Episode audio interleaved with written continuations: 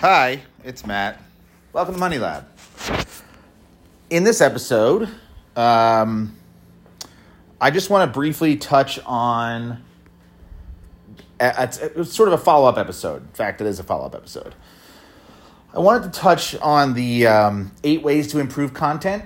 Right, I, I did an episode. It's one of my first episodes that I did this new version of the podcast, and what I realized was I wrote down all these ideas but I don't think I have a way of implementing them on a consistent basis. So, what I want to do is sort of brainstorm some ideas on how I could take these eight concepts and turn them into actionable things that I could put into place and how I would do that. So, this really came up because I was like, one of my favorite, one of my favorite things, one of my favorite ideas was the idea of including survey data into my content. And I got an email today from Typeform, which is the um, you know the form company that I use to create surveys, and it was like, "Hey, you, didn't create anything new." It's like just like you know a regular sales email thing, but it was automated. And I was like, "Oh right, Typeform. Oh right, survey data. okay, how do I actually bake that into a process so that when I do create an article, it includes survey data. So, okay, first thing I thought was, well, just add it as a thing to do. So, let's say I'm creating two new articles a week. And I go, okay, so does that mean every single week I'm going to send out an email with a survey? And ask my audience to do something, that feels like a lot of asks. And, you know, so is this something that I have to think through a little bit? Meaning I have to think in advance and how would I do that? And then I have to think, okay, well, sure, I could do that, but that's still asking a lot from my audience. Like, I could, for example, combine a bunch of questions into one survey and send that out. And then you know people are you know taking one big survey which then gives me a bunch of survey data for multiple articles right? That's one idea. But i think i'd be better off doing it in small like single to double like two question surveys because more people are likely to do that. And does that mean that i couple the cert like what is my ultimate goal so, what I'd like to brainstorm in this, well, since we're already on the topic, is how do I determine that this is survey data worth gathering and worth publishing? Okay? So, for example, uh, let's just take, I'm actually going to just pull up my Asana board and I want to see, you know, the most recent article I got. Okay. So, Okay, here's a here's a great example. Uh, I have an article coming up called something. Uh, it's it's about hot tub cover lifters. Okay, so uh, if you don't own a hot tub and you want to know what that is, essentially uh, every hot tub, especially outdoor hot tubs, have well actually every hot tub has this like insulated thick cover that sits on top of the hot tub. It keeps the heat in, right? Acts as like a lid for a thermos sort of thing. But it's a it's it's thick, it's heavy, and as the water soaks up into it, it gets heavier and heavier over time and becomes harder and harder to lift. Especially if you're an older person and you have trouble lifting things in general, trying to lift this heavy cover over time off of your hot tub becomes a problem. So they make these, they make multiple versions of all different shapes and sizes and you know technologies that can help you lift the cover off your hot tub. Okay, that's what it is. Now not everyone owns these, and every and, and people own different versions of them. So, is that something? Is that a worthy enough survey data to go out? You know, meaning should I go out and survey my audience and ask some questions like, do you own a hot tub cover lift? Yes or no? Okay. So the first piece of survey data is to help and and I'm already thinking out loud, so this is helping helping. So the first survey data I get is yes or no. basically, I will get a percentage of we asked X amount of hot tub owners whether they actually owned a hot tub cover lift or not. And survey says, let's just say 50% of people, you know, own a cover lifter, right? Now, we can spin this two ways. The idea of the post is an affiliate post, right? So we have two on, on my website. We have two types of posts, or at least I like to categorize them in my brain, and I actually categorize them using advanced custom fields and Admin Columns Pro as either they're an affiliate post or they're an information post. And the difference is, is that an information post usually starts with how to, right? An affiliate post is usually starts with the best, right? So we're looking at we're trying to we're doing or or it's a review. And the idea of those posts is to convince someone to buy something, right? And if an information post is not to convince but to inform. So those are the two objectives of those posts. So, survey data is in my head, I'm thinking, is a really good way to convince somebody. Is it really a good way to inform? My, my gut says no, or it doesn't matter. So, I could take the exact same. So, so thinking about the, the, the going back to that example, right? So we want to convince somebody to invest in a hot tub cover. Like that's the point of the article, right? Now, chances are you're already Googling for the best hot tub cover lift. So you're already in the market for one, right? And so one of the survey data pieces we have is like, guess what? Only 50% of hot tub owners actually use a cover lift. And we think that's pretty tragic because hot tub cover lifts do this, this, this, and that. And we think more people should own them. Conversely, we should say, you know, 50% of people own hot tub covers, and these people see these benefits, blah, blah, blah, blah, blah, blah, blah, right? So we could take that survey data and get the same information. Now, uh, or, or, or spin it to convince whatever we're trying to convince our audience to do, right? So that's just one question and one data point. The other data point we could say, okay, well, what kind of hot tub lift do you have? Do you have a, uh, you know, say you answered yes to the first question, like you own one. Then we could say, well, what kind do you have?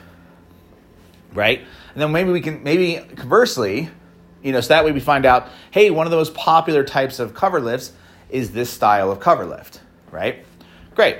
So now we kind of know which one's the most popular. Again, another convincing point. It's like, hey, most people own this type of hot tub or most this type of hot tub cover lift, and maybe it's the same cover lift that I would recommend, or maybe it's not. So if, let's say it is. Then we say, this is the most popular one, this is the most popular style. Um, you know, you should get this one, right? And we convinced you because guess what? You and everybody else, social proof, uses this same type of hot tub cover. Great. But let's say it's not Let's say it's not the one I recommend. Say, ooh, guess what? A lot of people own this cover when really they're missing out on the benefits of owning this type of cover, which is better. So there's two ways to use that data, that survey data. Okay. And then, you know, conversely, if they answer no to the first question, we could say, have you ever gone shopping for one? Or what held you back from buying one or from investing in one? Was it price? Was it availability? Was it, you know, you didn't think you needed one? Whatever it was. Find out those data points and again, use those data points to convince the audience who's reading this to buy what we want them to buy, right? Or, or take us up, I shouldn't say that, take us up on our recommendation. Again, you're already Googling for this, so you're already interested. So that's, you know, step one. Now, that's a way to make survey data useful. And it's and using it as a social proof metric to convince somebody to buy something, yes. Okay? But what's the other benefit when I originally came up with this idea of using survey data and surveying the audience? What is the reason for doing this? What's the like what's the other benefit? So one of the benefits is yes, we're making our content better by providing statistics that somebody else is not going to go through the trouble of creating and also provide something that's unique, at least to our audience, right? So good for EEAT, good for uh, providing a unique point of view, all of these things. But it's also the idea of the lazy journalist backlink building thing that I learned from Backlinko, which was, you know, if somebody's trying to do the research and find out, you know, a metric, and we rank for that metric, well, then there you go. There, there it is, and then we get cited. So, is there a journalist out there who's going to ask the question, how many people own a hot tub cover lift? My guess is no. So that doesn't help that. But let's take this in a different direction. Let's take an informational post. Uh, the most recent one I have on my list to do is how much chlorine should you add to your hot tub, which is t- totally informa- informational. So we actually already know this data point because we collect this is how many people use bromine versus chlorine in a hot tub. We know that because we collect that on a consistent basis. So we know what sanitizer people are using in their hot tubs. Might be a good data point to use. We already have it, right? So that informs me of one thing. There is data that we already have versus data that we need to get. And how often are we getting this data and what is the trigger to say, hey, we should do, we should survey our audience for this information. So I could sit here and say, it makes sense to survey our audience on things that they can easily answer. Mm, no. So the first type of post, like so, okay, like the post comes up and it's about you know it's a it's a it's an affiliate post. Should we survey the audience for that affiliate post? So I did one recently that was like an affiliate post. That was I did two in a row, so this would have been tougher to do. But it was like hot tub accessories, hot tub chemicals, things like that.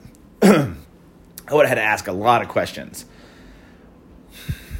So what I'm asking myself is do we only use do we only trigger a survey if the post that we're writing is an affiliate post which is actually less than the informational posts so that's one sort of like you know filter which would reduce the number of times we survey our audience because what i'm worried about is i do not want to survey our audience every week with a new question that actually doesn't help them in some way and doesn't feed our data point. Like it doesn't make any sense for us as a company to store information in our system that says someone owns a hot tub cover lifter or not. Like it just doesn't I can see where we could use that information like you know we could go okay let's let's let's, let's if, if somebody already owns a cover lifter like why do we send them an email about buying cover lifter. Like it, it, it allows us to increase our open rate perhaps a bit more. But I don't think a lot of people are going to fill out that survey, which is fine. And also, like, I'd, re- you know, what if they're in the, then if you already own one, but what if you're in a market for a new one? So then you lose on that, you lose out on that crowd. So I don't think that's a good, so it's, it, it's not, my worry is I'm constantly surveying my audience, right? That's my worry. And I also need criteria on hey, this is when we survey an audience, when this lines up, and maybe it's affiliate post, and this other thing lines up. Maybe it's do we think, you know, do we think a a company or a, or a, um, a journalistic uh, point of view, a journalist essentially, uh, will want to know this information. Is this information, is the survey data helpful to the industry? Will the industry find this in- interesting as well? So, okay, let's take the hot tub cover lifter. I would argue no. The only people that would find that interesting are hot tub cover lifting companies. That's it, right? Because they would go, oh, we could do a lot more marketing or whatever. But it's not helpful. Like it wouldn't, okay, it wouldn't be a cool stat to publish as an info, gra- an infographic on Facebook. You know, it wouldn't make you curious as a hot tub owner. Like, oh, is that so? Only fifty percent. Like, pfft, okay, who cares? Now, would it be interesting to know? Let's take the informational post again. Again, we already have this data, but let's just say we don't. Would it be interesting to know how many people used chlorine versus bromine? I would argue, yes, that is kind of interesting, and the and the industry would find that interesting. Like, huh? In this, I'm surprised, you know, and maybe it's pretty obvious, but it's still interesting to have a percentage number attached to that. Okay. So that could be one of the pieces of criteria, and that's something that I'd have to have deep industry knowledge to know if that would be interesting or not. So, for example, uh, let's take another uh, affiliate post, right? And I, the one that's coming to mind is uh, the best solar covers or something, right? So, if you don't know what a solar cover is for a pool, it's uh, a bubble wrap cover that you put over top of your water that floats, and it helps keep the heat in your water. Okay, um, and it helps attract a little bit of heat, and it's you know cheap easy way to use the sun's power to heat your pool. Got it. Okay, cool. So let's say we want to know for this article how many, again, simple question. Do you use a solar cover or not? Okay? Yes or no? Would that be interesting to the uh, to the to the pool industry to to know how many people are actually using a solar cover or not? I would argue, yes, that's more interesting than a cover lifter because a cover lifter is simply an accessory to an accessory. This is a main thing. And I would also be curious, you know, what color do they cut it? Like there's so many more pieces of information about a solar cover that I could gather that could help inform the article. Whereas the only two questions I can think of for hot tub cover or hot tub cover lifter is do you own a hot tub cover lifter? And if so, you know, which which kind, which, you know, I really don't care, but and again, the industry won't care. But okay, we learned that. And maybe people don't even know which kind they have. That could be a problem too. And then conversely, okay, so you don't own a cover, lifter, I keep saying cover, but cover lifter, why didn't you buy one? Now that is interesting. But again, that data is only interesting to people who sell cover lifters, not the industry as a whole. So I think one of the questions that I have to ask myself when I have a new article that I need to write is what are what are some of the survey questions I would ask and if I ask, would it be interesting, you know, to the industry as a whole? You know, yes, I could ask the hot tub cover lifter questions, and that would be helpful to the article. But then I'm just, you know, but then I'm I'm I burn a survey ask. Does that make sense? So like I only I have to imagine that I, I have a limited number of survey asks a year to my audience, right?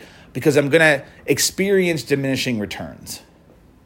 So let's say I, I send an email out and I, this month for January, and I ask my audience about the hot tub cover lifter questions. Simple two questions, like not a big deal, right?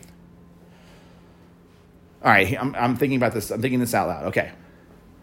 I actually might have already come up with a solution, but let's say I do that. Okay.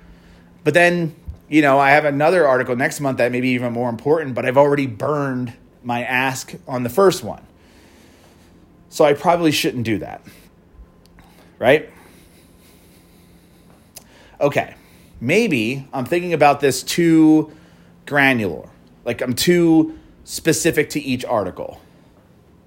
Perhaps what I have to do is instead think about the pool owner as a whole and the hot tub owner as a whole, right?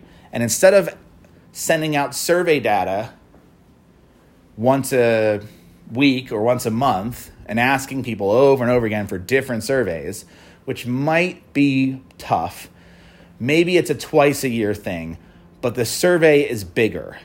So let's say I have a survey. Um, I have one survey. So we so we send out an automatic survey to all new people that we're collecting, right? And we're asking them questions about their specific pool and their specific hot tub. I could add questions to that and it just becomes bigger and bigger and bigger. And I think the problem with that is that the bigger your survey is, right? The more the less I should say the less people are going to fill it out because it's like, dude, how many fucking questions are you going to ask? In fact, I, th- I often think about this. Uh,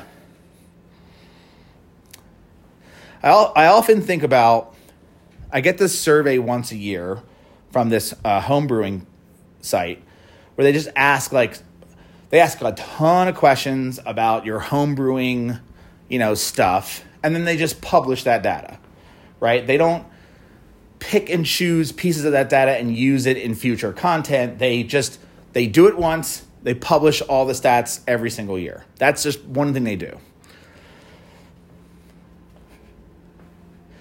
We have an ongoing collection basis where we do know some basic information, right? For pools and hot tubs. But we don't ask these big ass surveys to get like nuanced data on a plethora of things.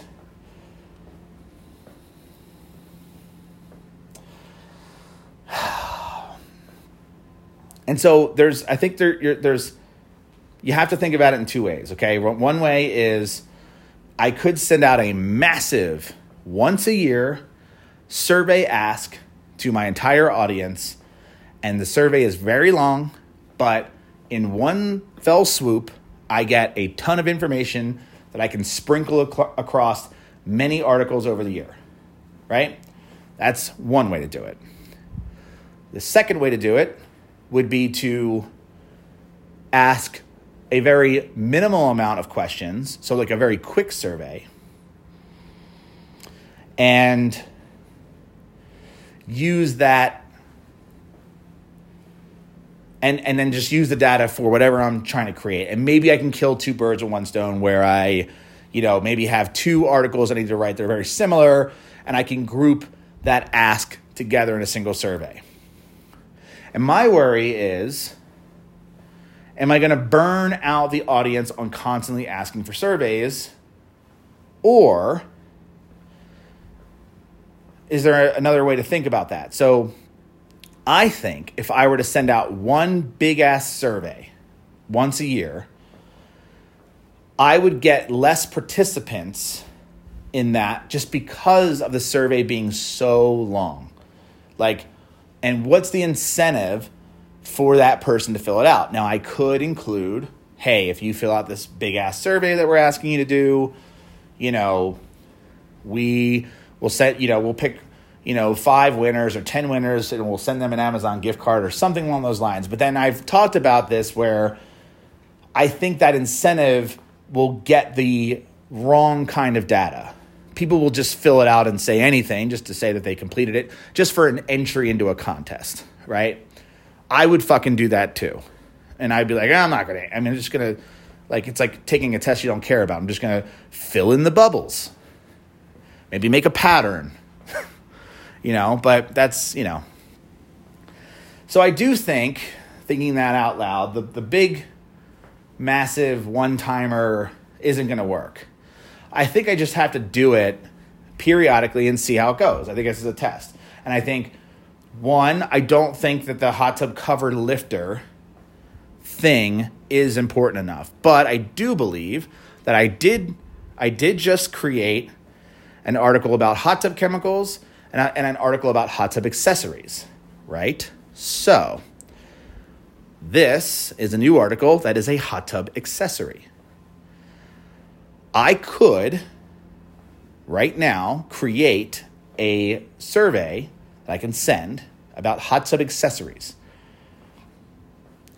And then from that one survey, I could probably get enough data to maybe fill in little bits and pieces for about maybe six articles.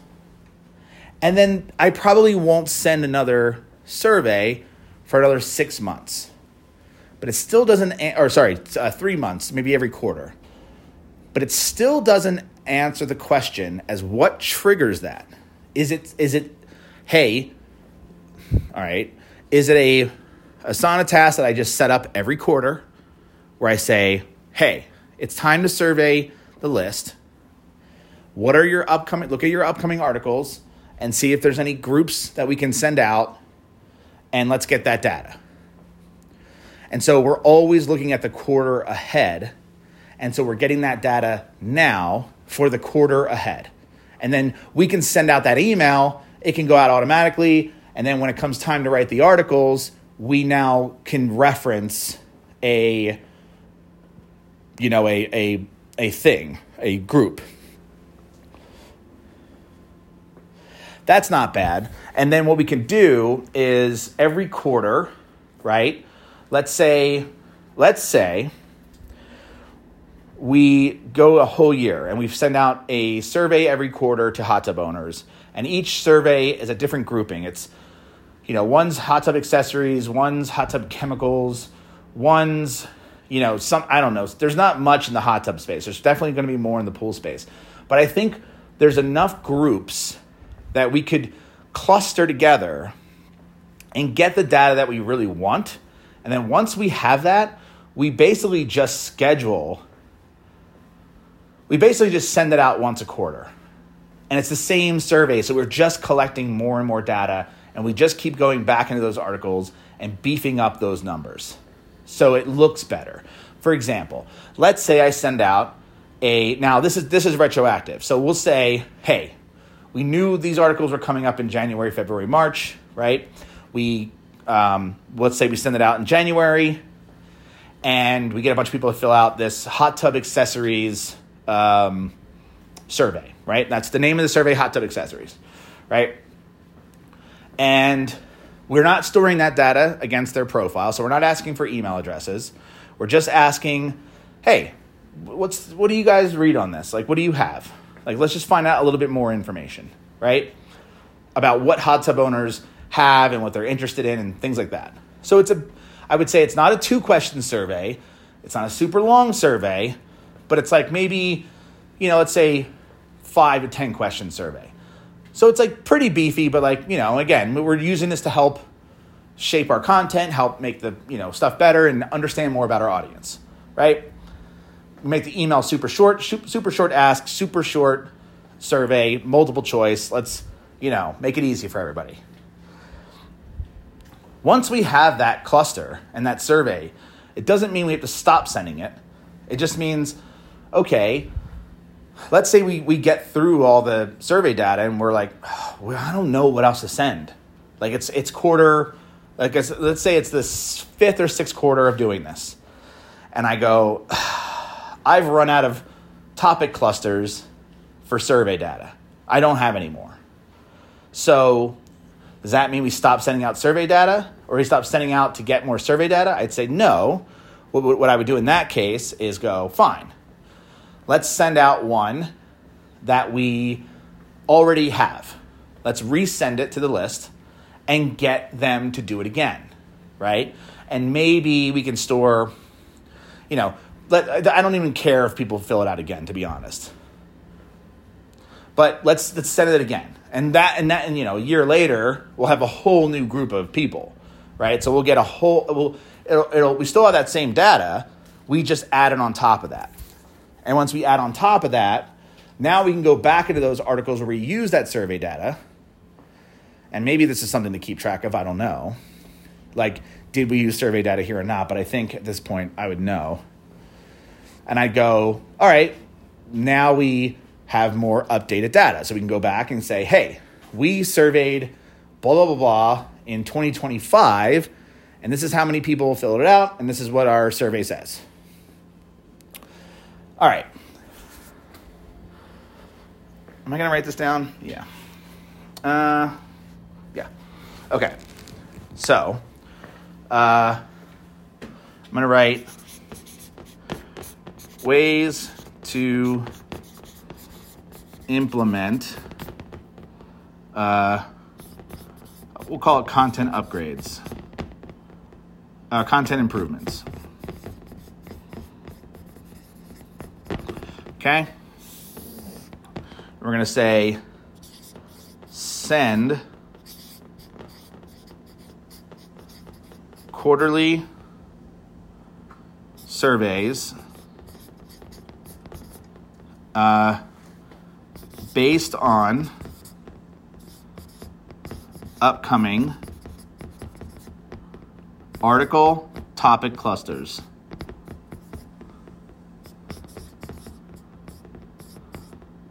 Yes. All right. That's how we implement that. And we just have to, um, we're going to say uh, recurring Asana task. And essentially, the task will be look at what the upcoming articles are for the next quarter. Is there a clear topic cluster that we could formulate a survey on, create that survey in Typeform, schedule that email to go out this quarter so that we get that we start getting that data and then by the next quarter when we start writing those articles, we can just reference back to that Typeform. and then there's the data. Cool. All right, love that. Now, let's move on to something else. So we have uh, analogies and naming systems. So analogies and naming systems, um, I don't have a way to. I, so I have not. So when I'm creating articles, I'm hoping that my way of teaching just sort of naturally comes up and I present analogies. In fact, uh, this did happen. So I did an article recently where I talked about green water, uh, green water in a hot tub, right? And in that article, I actually so so uh, fun fact, I actually dictated that article in this in this space while as I'm doing now, sort of, and I I used ChatGPT and, and Descript and all that and created this article. It actually worked pretty well. I think I could fine tune it to be better, but so far it worked. And it worked because I knew how to solve that topic off the top of my head, right? And I used, I printed out an outline and I dictated it, blah, blah, blah, did the whole thing. In, so here's what's interesting. This is a skill set of mine, I think, which is walking around, talking, and educating and, and convincing. And I'm better at doing this than I am at writing it, I think. So, in that moment, as I'm talking about green water, one of the ways that water turns green is through copper, right? Copper mixes with, oxidizes and becomes green. And that can make your water green in your hot tub, which is common. And I said, it's like the Statue of Liberty. The Statue of Liberty is green, right? Or whatever color you want to call it, teal. That statue is entirely made of copper. In fact, it's made of 31 tons of copper. Now, I didn't know that number off the top of my head, right? But I knew that factoid because I've used that factoid to explain how, how copper can turn water green. It clearly turned the Statue of Liberty green, and somebody gets to learn a fun fact that maybe they didn't know, right? Now, I said that out loud because I've used that analogy a ton of times in my in my teaching when I worked at the stores and, and did service and stuff. So I don't I don't think that would have came out had I just been typing it. Is is my guess. But I also didn't like think to myself in the moment, hey Matt, Make sure you use an analogy. Make sure you start using more analogies. Make sure you name these things. Make sure you do these two things.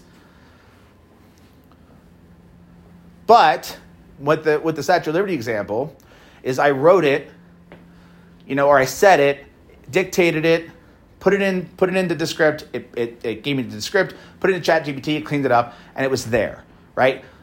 However, I went when I went to go edit it, when I did my edit pass, I was like, "Oh, well, let's throw an image in there, right? Let's, let's show an old picture of when the Statue of Liberty was first constructed and how copper it was, and then show a picture of it today. And that would be cool visual representation of that. And two, I was like, how do I prove that this is actually true? So I actually did some Googling because I'm like, I've said this a million times. Do I really know if this is true or not? I'm like, well, why would I say it? I mean, somebody told me the story, but I went and researched it, you know, in, in post. And I found out there's a website. It's an, I believe it's an edu domain, but it was like all about the Statue of Liberty. And it said, and it gave you all the stats about the construction of the Statue of Liberty. And I, that's where I learned it's 31 it's made of 31 tons of copper. So I was like, "Oh, I'm going to throw that little factoid into this post and I'm going to link to that source. So that gives me a nice external link, right? Then I was like, is this true? Turns out Snopes has an article that says, yes, this is true. It, it is made of copper. It was copper. But it has oxidized, and that is what caused it to turn green. So, like everything that I had said and the story that I heard is true. I added that piece of information where I said, this is 100% true, and I linked to that Snopes article. Boom, second ex, uh, external link. And that was all, that all came from an analogy that I had naturally dictated. But is there a way to retroactively look at content that I've written or dictate it and go, is there a way I can analogize this? Or is there a way to name a system here? So, that said, I'm going to write that I have to add part of my process when I create an article, right? I'm going to add uh, analogy naming step to publishing checklist. So I've done an, I've done a podcast where I talked about my checklist. It's very long. I've condensed it a little bit, so I ended up combining just just for the sake of brevity in Asana and number of tasks to complete. I've combined a, some things that made sense. So like, you know, I can add a tag, add a category, and and do all these things in one step so I added them as one step as, as opposed to three separate steps. So I did a lot of that to clean up the number of things that I would have to check off. So this would be something I think I would have to add. So there's one in that original uh, podcast, I talked about how I add a featured snippet to every post. Now, I may not do the featured snippet as I'm writing. I'm not, I'm not thinking through my, to myself, ooh, this would make a good featured snippet. Sometimes I do, but then sometimes I don't, I forget. But I have a step in my publishing process, in my publishing checklist, that goes, Did you add a feature snippet? And I go, You know what? I didn't. Let me go look and see if there's any factoid within this content that I could sort of isolate into a featured snippet and maybe bulk up a bit. So it, it, it, what it does is it forces me to improve the content. I think adding this step and I can name it, I can put it in one step. So, like, you know, analogize or name or brand name something in the article. Like, did you do that? Now, if I go through the article and I go, I got nothing, then, you know, check it off and move on. But if it's like, all right, let me really think about this. Maybe I did an article about, I don't know, cleaning hot tub filters, and I'm like, you know, I put steps here. Like I did a, I, I there's a, there's a, there's a step walkthrough on how to do this. Maybe I just fucking name that, you know? And maybe I try to name it off an alliteration. So I go, all right, can I, can I think through these headlines and these steps and give it a clever, fun, easy way to remember? So that would be the naming part of it. Or maybe, um, you know, I so when I was I was writing an article about pH in a hot tub, raising and lowering pH, and I was like, could I use an analogy here. What is an analogy? Like, you know, and and so wait, wait oh, what was I? Oh, oh no, it wasn't that one. Here's what I did. So, I mean, I did this in the moment, but if I had this written down in, in a post editing checklist, then I could have gone back and read through my work and go, oh, like blank, like this, right? So, for example, I wrote an article about hot tub, like foaming, your hot tub foams up, right? And what causes this is your water getting thicker, right? And, and I said, I use quotes like thick water, right? And I said, it's like adding milk to your coffee. That's the analogy. Because I think people can understand coffee is a thin beverage, but you add milk to it and it becomes a thick beverage, right? And I think everyone can picture that, regardless whether you drink coffee or not. You add milk to tea, you add milk to anything, and you realize it's thick. If you blow bubbles, right, with a straw in a glass of water, you'll see bubbles, but they dissipate instantly, right? They're just gone. Now, you blow, you do the same thing, take a straw, stick it in a glass of milk, and blow bubbles, you are gonna, it's gonna overflow with bubbles.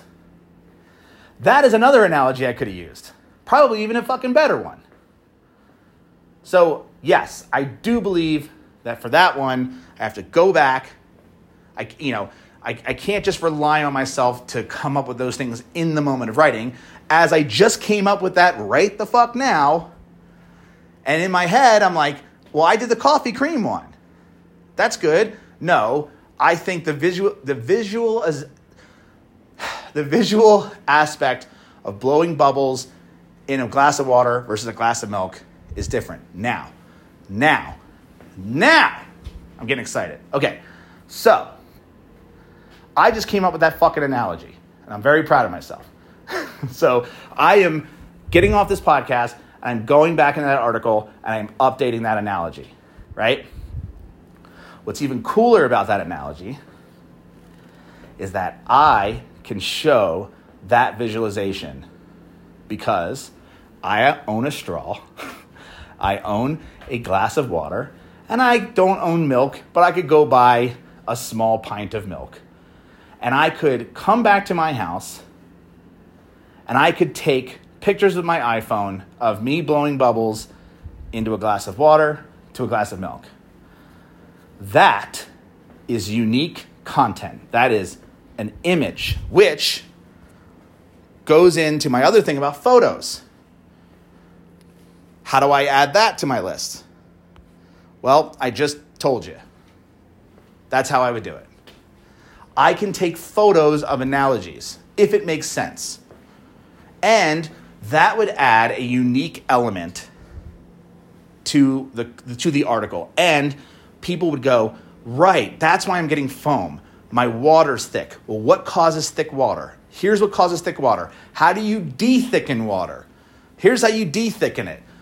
Oh my God, I understand why I have hot tub foam and how to instantly solve it because that's what it means. go the extra mile and, and, and take pictures of the analogy. Or, you know, you could do a graphic. I could do a cartoon of that. But, you know, anybody can do that. Is somebody actually going to get in their car and go get a glass of milk and set up a camera and actually shoot this and actually do the experiment in real time? That's a lot more steps. But I think, just leans into the EEAT way more and just shows Google that, like, look, we're fucking trying here, okay? That's, that's what I'm going to say to that. Photos, I have that in my checklist already. And one of the things that I started doing was, I, I think in my original checklist, and I don't know if I updated this in the, in the podcast, but I said, oh, um, I used to have images. Sorry, I used to say graphics. I would say create graphics or add graphics. And to me, that meant go into Adobe XD and draw something and make something that's unique. But I changed that to create images. And then in parentheses, I have graphics and photos. Now,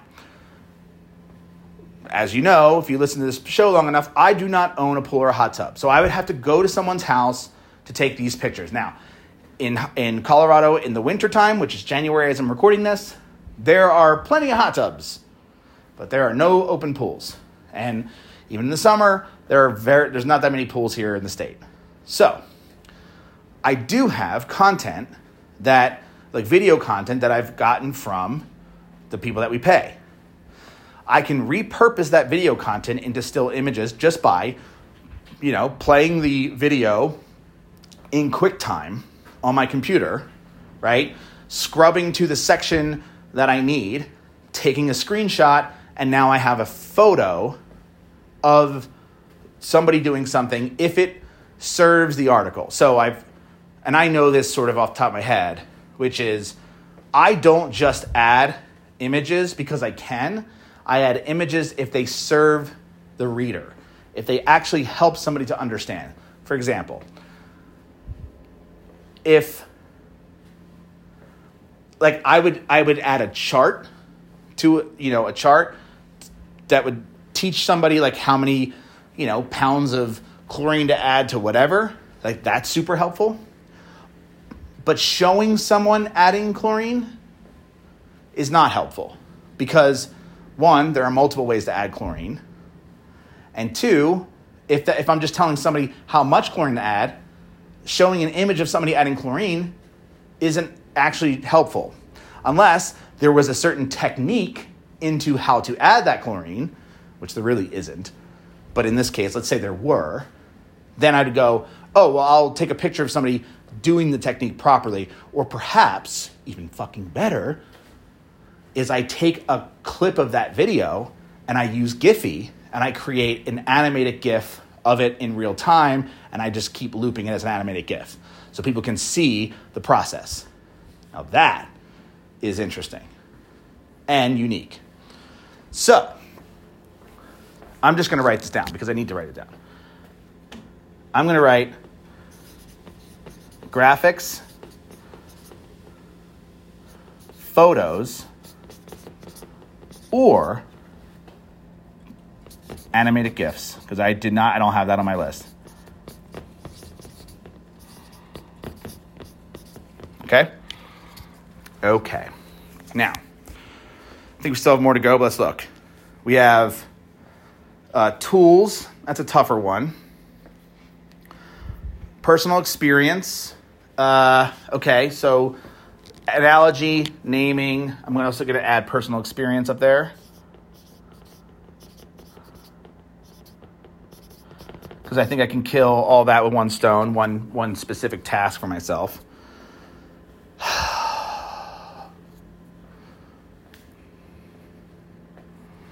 Um, yeah, I think that's it. The other ones that are like uh, I had on there, it's just mainly for me, but it's um, make sure that your conversions, meaning your uh, like let's say I say add one ounce of baking soda, it should be one ounce or you know ten grams or whatever or twenty eight grams of baking soda. So I should always include the metric version, which we do. Um, do I need to write that as a step to improve? No, I don't think so because again, I think I do that as is. Um, you know, embed the podcast. So yeah, one of the things, and I'll just say this out loud because um, I, I started. I this was one of the things that I had to figure out. So in that episode, I said, "Hey, why don't you record a podcast for your so." If you don't have a podcast for your website, for your niche site, and again, this is like how to beat AI sort of thing and make you seem more trustworthy. All of this stuff. So my thought was, how do I improve the content and at the same time put myself out there as the internet's pool boy and, you know, just whatever. So making the content better was giving people another way to consume it. So you can read the content, you can so part of my checklist was embed a video. So if we have a video or multiple videos, embed that video into the content. Great. And then the third thing was like, the third way to, to consume content is audio, right? So just just read the post to me, right? So what I started doing was when I was finished a post, I in fact I had this in my list of record podcasts, but that the that checklist became a bottleneck. If I didn't record the podcast, then I couldn't finish the article. And when I say record the podcast, I mean record and schedule and publish it. And the reason why I, that was such a bottleneck for me wasn't because of the recording. It was, well, I just did an episode very similar. And so I don't want back to back episodes of similar things. I wanted to kind of mix it up. So I would like save it. So what I ended up doing was um, I just changed it from record podcast to uh, schedule recording for podcast. So I actually created a separate Asana project for recording podcasts, right? And so what I do now is I have a separate thing and I, I pick one day where I batch record a bunch of stuff, right? So I'll batch record like four article re- reads, which again, they all come out to about 15 minutes. And so it takes me about an hour to read them, maybe another hour to edit them and upload them and, and schedule them, right? And then I have another thing on my list, another task that comes up every week that says embed article or podcast episodes that have been published. And the reason for doing this was I didn't want to just record an episode like so I finish an article and let's say I do two, two articles a week, right? And right now, I'm really only doing hot tub articles. So that's also I have two podcasts. I have a pool one and a hot tub one, and I've I've dedicated myself to publishing a new article. Sorry, publishing a new podcast episode on both of those podcasts every Monday. Right. So that's fine. So I'm dripping it out slowly because I want there to be consistency. The reason I want that is because when a journalist or somebody who's or who's looking for a pool expert is doing any kind of research, I want them to know that this podcast is active. It is constantly being published, right? Wow, they've been publishing for a year straight every Monday without fail. Holy shit, this is great. Like I want that like trust factor, which to me is this person publishes consistently. Now, if, let's say, I decide, you know, to only do one article a week, well, that means I'm only recording one podcast and the other show gets neglected and then it doesn't publish once a week. So I needed to separate that task into its own thing so that the articles themselves are not the bottleneck to me recording. Okay? So, and I think it allows me also, if I wanted to expand the podcast into not just reading articles, but perhaps answering questions or doing some type of other show format, I can do that, right? So now I have a podcasting project within Asana. And so part of my checklist is just to add that article to my queue of episodes to record in bulk. Now, the other task that I have that just that just pops up once a week is embed that Monday's episode, whatever pops up that Monday, embed that episode into the post, right? So every Monday it says embed published podcast episodes. Simple as that.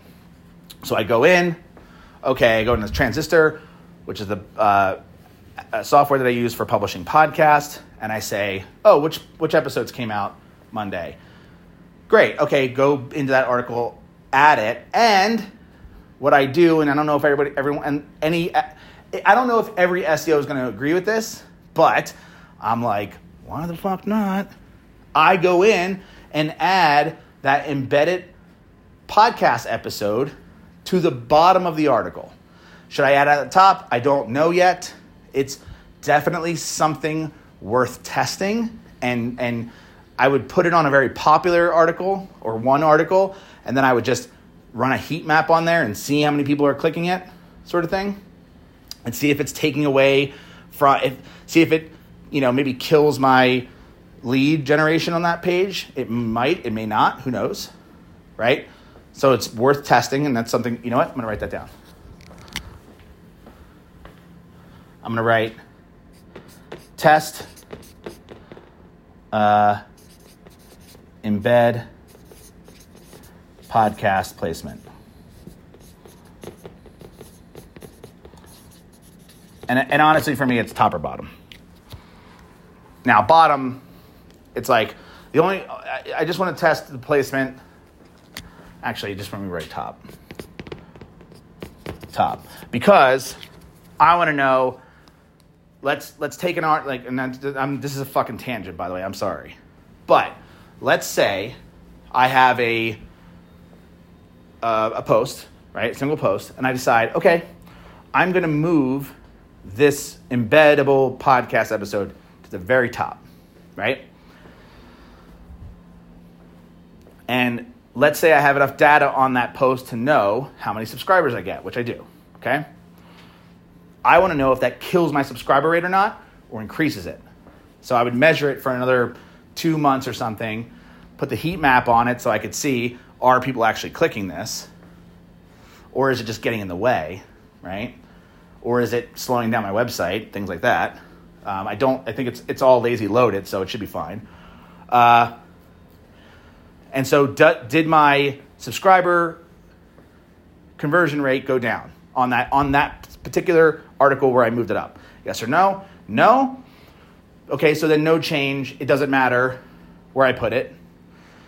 But then I can also see did people actually listen to it? Did it increase the podcast listenership? Did it, you know, what other metrics did it improve? Did it did it lower the you know, and maybe it's an A B test, I don't know, but did it lower the you know, video view rate and maybe the video, I don't know. So it's just something to test, but anyway, uh, the once a week I have it on my list on my it's a recurring task to just go and embed that article. Okay, so I think those are the ways that I can implement. The one thing I don't know how to implement yet is the tools. Because here's the thing with tools um,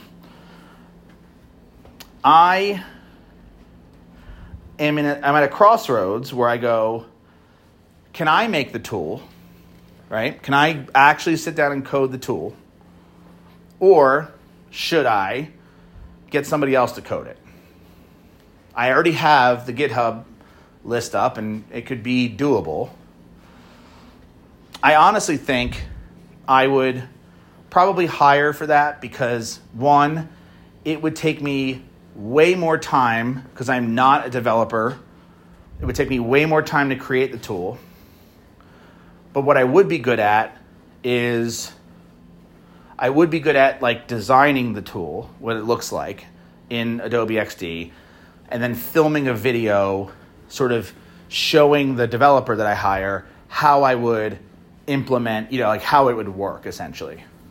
And then have them go into GitHub and create that as part of my existing plugin of tools. And then, you know, that essentially, yeah, I think that's worth the money to do. So, yes, uh, I don't have a system for that yet. It feels very extra when I could sit there and just implement these content improvements on a consistent basis and then go, all right, it's time to hire somebody or whatever. So that's it for this episode. Hopefully, it was helpful if you've listened this far, if you've gotten this far in the deep end, which is what Colin and Samir use, but I feel like that's a pool thing, so I should be able to use that too. Maybe I maybe I add that as part of my podcast for pool school. If you've made it to the deep end, nah, that's stupid. Anyway, if you made it this far, and you have any questions or whatever, if you have any questions, shoot me an email, matt at moneylab.co. That's it. Goodbye.